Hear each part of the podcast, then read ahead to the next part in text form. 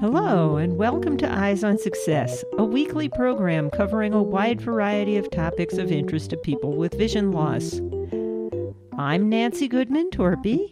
And I'm Pete Torpy.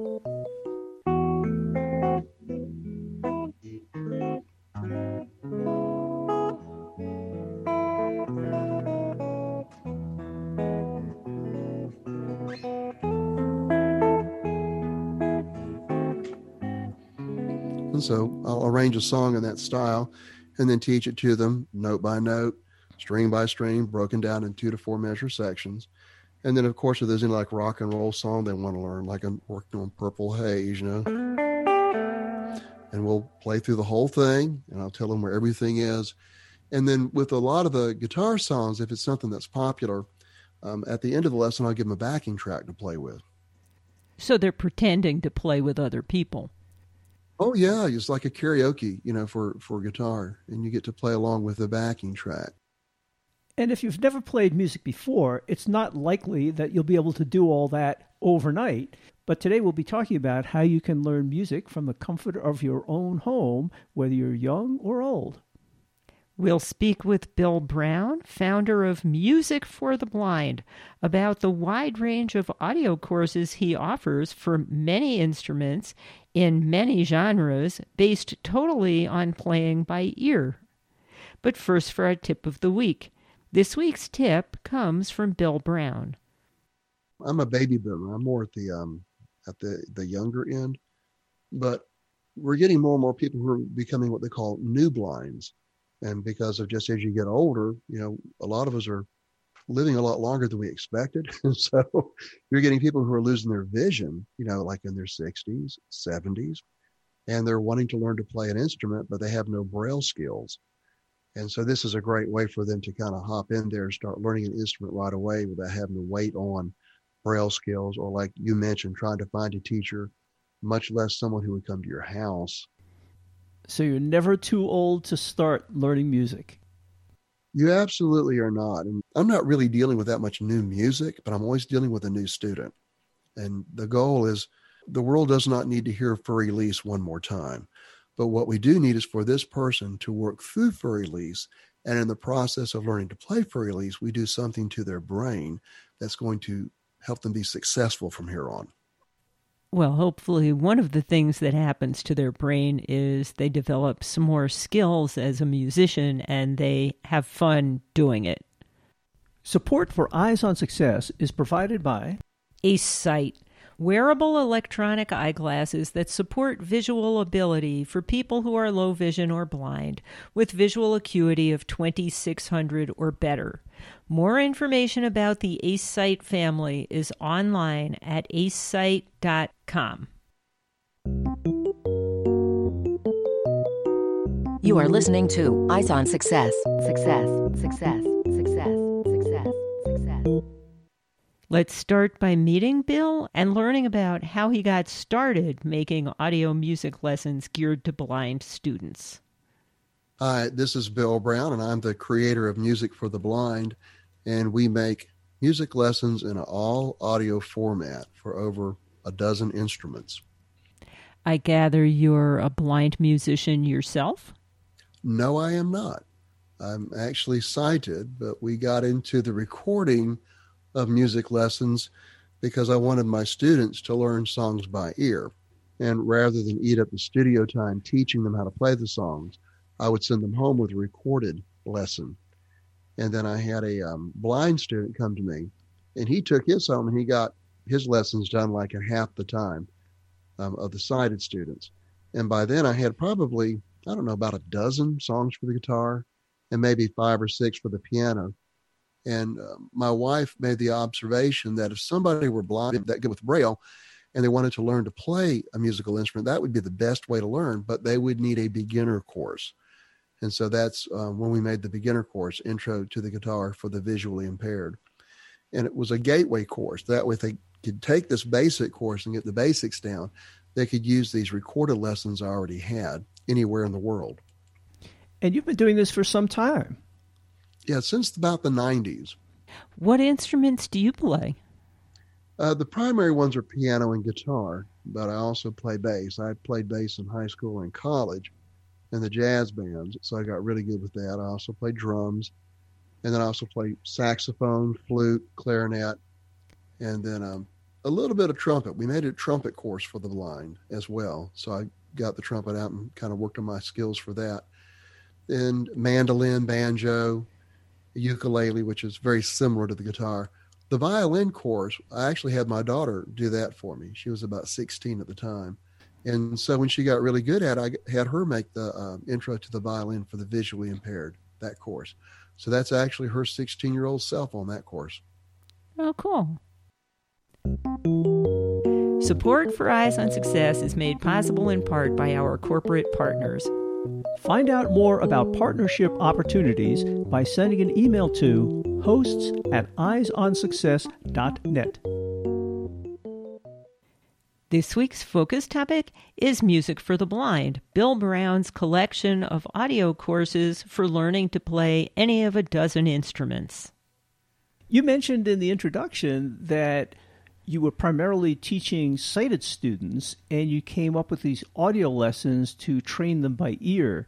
I always thought that was a great way of doing things. Well, particularly for myself, I'm blind, although I was partially sighted when I was a kid but I had to look so close at the music that I had to memorize all my music, and it was very difficult. And they teach you with classical music, and there are a billion notes. But later on, I learned jazz and learned to play by ear and a little bit of music theory, and things went a lot easier for me. hmm You know, I'll get a lot of adult students, and they'll say, "Well, you know, I took piano as a kid, but I wasn't good at piano." I said, "Well, were you not good at piano, or were you not good at reading music?" They said, Well, I wasn't good at reading music. I said, It's not the same thing. And so that's why I get them playing things pretty simple right away, finding things, doing chords, kind of like with the jazz, like what you're talking about. I get them doing basic rhythm patterns. And then as we evolve into the music reading, I'm always pointing out, oh, look, here's the chord. Oh, there's the melody. And if you can get that in your head, it's a lot easier to process the language of music as far as the verbal part of it. Yeah, I've always thought that uh, music is kind of similar to speaking when you're playing music. People say, How do you memorize all those tunes that you play on the piano without reading music?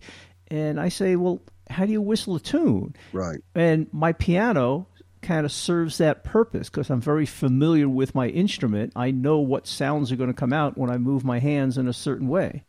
Exactly. So you talked about having specifically beginner courses. Where do you start with a student? I go really into the chords right away instead of just notes because what I get a lot of is college students who are music majors and even one guy who had a master's in music who just couldn't play like what you're talking about like with the jazz and all that and it's because they don't understand that music is basically a melody with a chord accompaniment.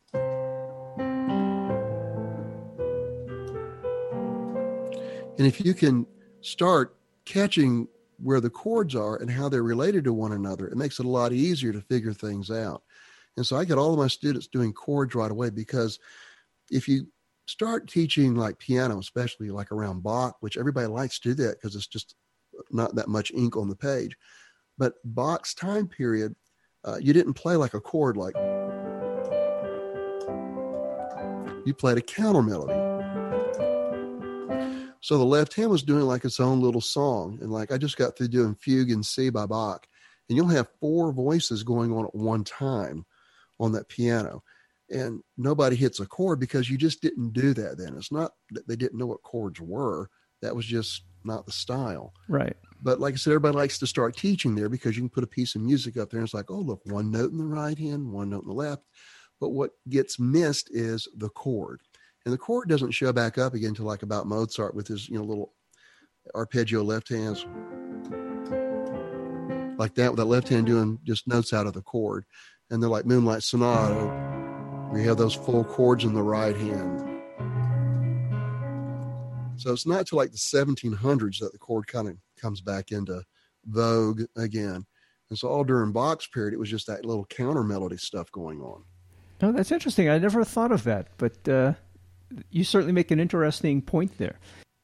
And as you point out, Bach's music is really difficult to play because your fingers aren't necessarily moving in sync in the two hands. And playing two melodies at once is a lot harder than banging out a chord in one hand and playing the melody in the other hand. Exactly.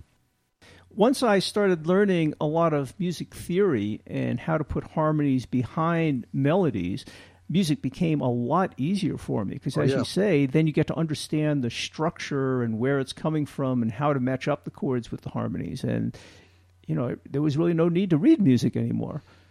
Mm-mm. Right, because most songs really are not that complex. Like unless you're doing like Chopin, uh, in particular, where it gets really, really wild. But most songs are going to stay, you know, within the key and maybe go to like a, a relative key. But even with that, within that, it's going to be like only about four or five chords. And so once you get used to hearing those chord changes, then it's just a matter of learning what those chord changes are in that particular key. And that's particularly true of folk tunes and many popular songs. They tend to be a lot more simple harmonically and melodically than a lot of classical music. When I was young and learning classical music, I occasionally wanted to do something else, some song I was hearing on the radio. And my piano teacher said, "No, that's no good. That's you're not going to learn anything from that. You have to stick to this other stuff." Right. So tell us a little bit about how these audio lessons work. If people get one of your lessons, what should they expect? Okay, what they're going to have is a demonstration recording of what we're going to be learning, and they'll be able to go back and reference that throughout the lesson. And then I break the song down in two to four measure sections all the way through. And those are going to be separate tracks. Now, that fugue in C I just did, uh, because it's so complex, what I did was I would take a four measure bite, play that, and then work on just one measure right hand, left hand. Here it is together. And what I do is I describe everything I'm doing. Let me just pull it up real quick here. I think I've got, yeah, here's here's an example. Now here in measure four, the right hand's going to pick up one of the voices that the left hand was taking care of. So the left hand can now bring in the third voice. So let's take a look at the right hand first by itself. So we have this.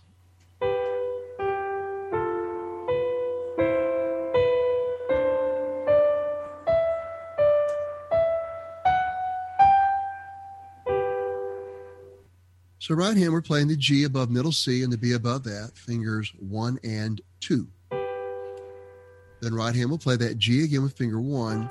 And then I want you to play the F and A on either side of it with fingers two and three. So finger two is crossing over your first finger, of the thumb, to get the F below that, while finger three is getting the A above it. These hit together. Then I'll play the B under my fourth. And then I'll play the C above that with my fifth while playing the E below that with my first. So that's pretty much the way a piano lesson would go. And like I said, also at the very beginning, there's a full demonstration of the song. So what I'll do is I will, after I play the full song all the way through, then I'll break the song down into two to four measure sections. And then I'll play those two or four measures by themselves. And then I'll work through each measure, each note, each finger, um, just like you heard on that demonstration recording. And we'll work our way through the entire song. And that was very clear and explicit. So even if you can't read the music, that's pretty easy to follow. And obviously, if you're listening to it in audio, you can rewind and listen to it again. Right. So I'm curious, you call this music for the blind, but you said you started with sighted students you were trying to teach by ear. Do you have two separate sets of lessons or did you merge them or what? Is there a difference between the two? There's not. There is uh, on the Music for the Blind side are the introductory courses, which you won't find on the other sites like, you know, piano by ear, guitar by ear, bass by ear, and banjo by ear. I mean, they're in there, you know, under courses, but those are still aimed at teaching people songs by ear. So if you go to Music for the Blind, we really push the introductory course because you got to have the basics down uh, before you jump into doing the other by ears. But they're also on there as well to where they can say, well, you know, once you've learned the- the basics of the piano course, here's a link to the piano by ear where we have like 300 songs that are taught completely by ear that you can learn. So a lot of this is aimed at beginner to intermediate students. Right. That's mainly who we get. But now, once they get past that intro course, we do have a course two, both for the guitar and the piano, that take them a little bit further. And then all of our um, individual song lessons, like that fugue in C you just heard, that would be considered a piano by ear lesson. And they could download that for twelve dollars, or they could get it on CD, fourteen ninety five plus your shipping. So it's going to be pretty close to twenty dollars. So the download's the better option, but they can learn that song all the way through for twelve dollars. That's a deal.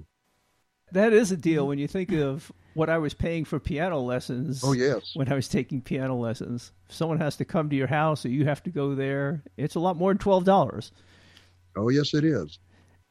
And I take it, as you said, there's several hundred tunes to choose from, so people can decide what they want to learn next and where they want to go. Correct, and they're broken into levels. And the the term we use for our levels is more like the one I grew up with. We had like you know beginner, intermediate, advanced it's good to have an idea ahead of time what you're going to expect to be getting into because otherwise you'll either be frustrated because it's too hard or bored because it's too easy. Right. And on our website too, like if you go to Piano by Ear and we're maybe clicked on the classical and looking through the different pieces, and you say, well, there's, you know, Mozart's Minuet in F, like that's like one out of 50, right? You can click on it and it will play it for you. So you can actually hear the demonstration recording. And there's also a demonstration of me teaching on there as well. Oh, that's nice. And so that way you can tell which, because like, especially like with Bach, they had to come up with a numbering system for his stuff. He did, as far as we know, close to 2,000, but they really believe like 10,000 works easily because he was just constantly writing. Mm-hmm. So they had to come up with a numbering system because he, he would just call something like, well, this is a fugue well, it's not real descriptive, you know. yeah. so. Yeah. So you've been talking about various styles. All of the examples you've given us so far have been classical. What other styles do you cover? Oh, just anything pop, blues and boogie. Um, you know, on the guitar, you know, everything from rock and roll to classical. A lot of fingerstyle solos, which I've had a, a lot of students who want to learn uh, where you take a, a basic song on the guitar. Let me just grab my electric here. But then you make it into a solo, like.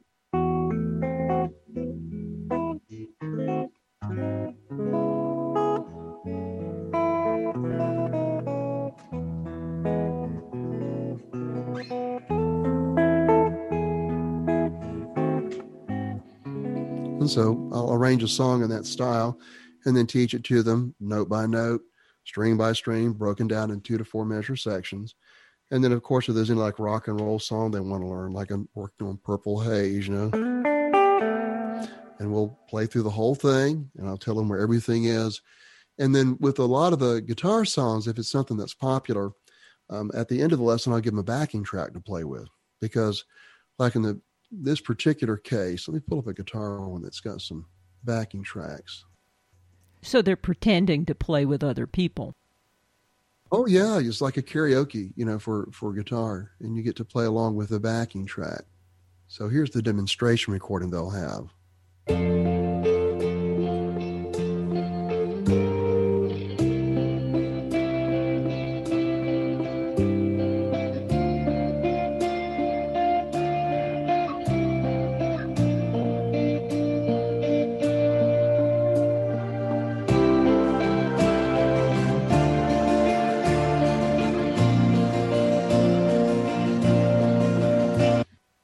The end of the lesson, you have the practice track. This one, we see, has no electric guitar.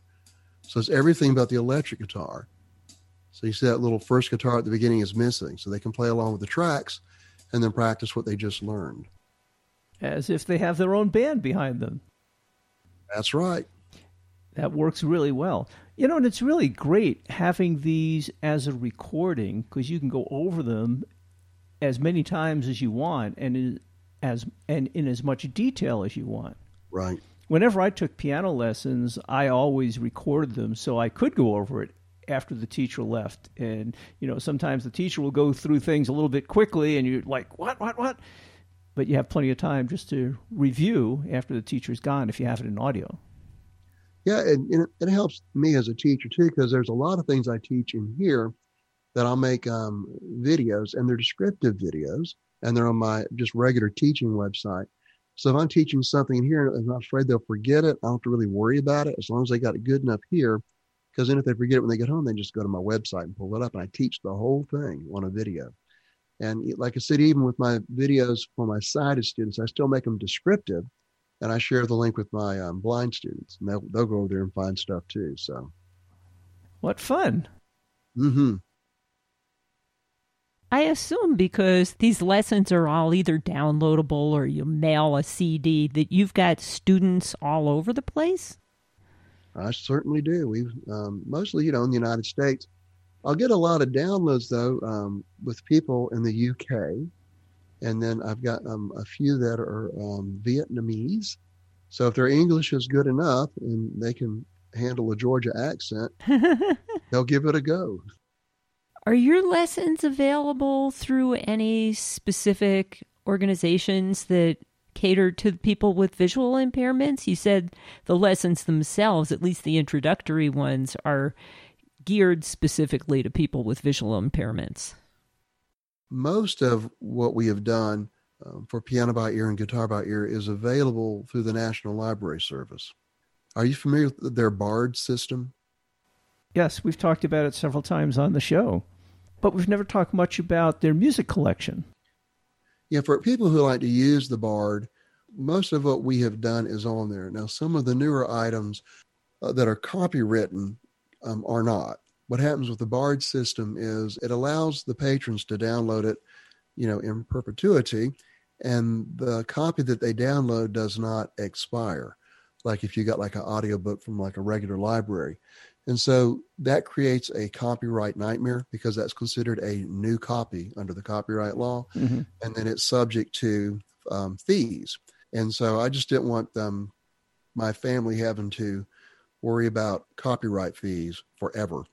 So with the uh, newer ones that are copywritten, you know, they they will not be on the Bard, but all the classical will because you know the copyright is obviously expired on that and anything that doesn't have like a melody line so like that purple haze i'm doing now that will be on the bard eventually because there's nothing really copyrightable on there mm-hmm. but once you start playing the melody well now you're you're getting into the songwriter's um, intellectual property and so there's royalties involved and paperwork that was too much yeah yeah, yeah. that copyright yeah. stuff can be a little bit messy that's nice to know that people can download some of these if they're patrons of the National Library Service for the Blind. Right. Great.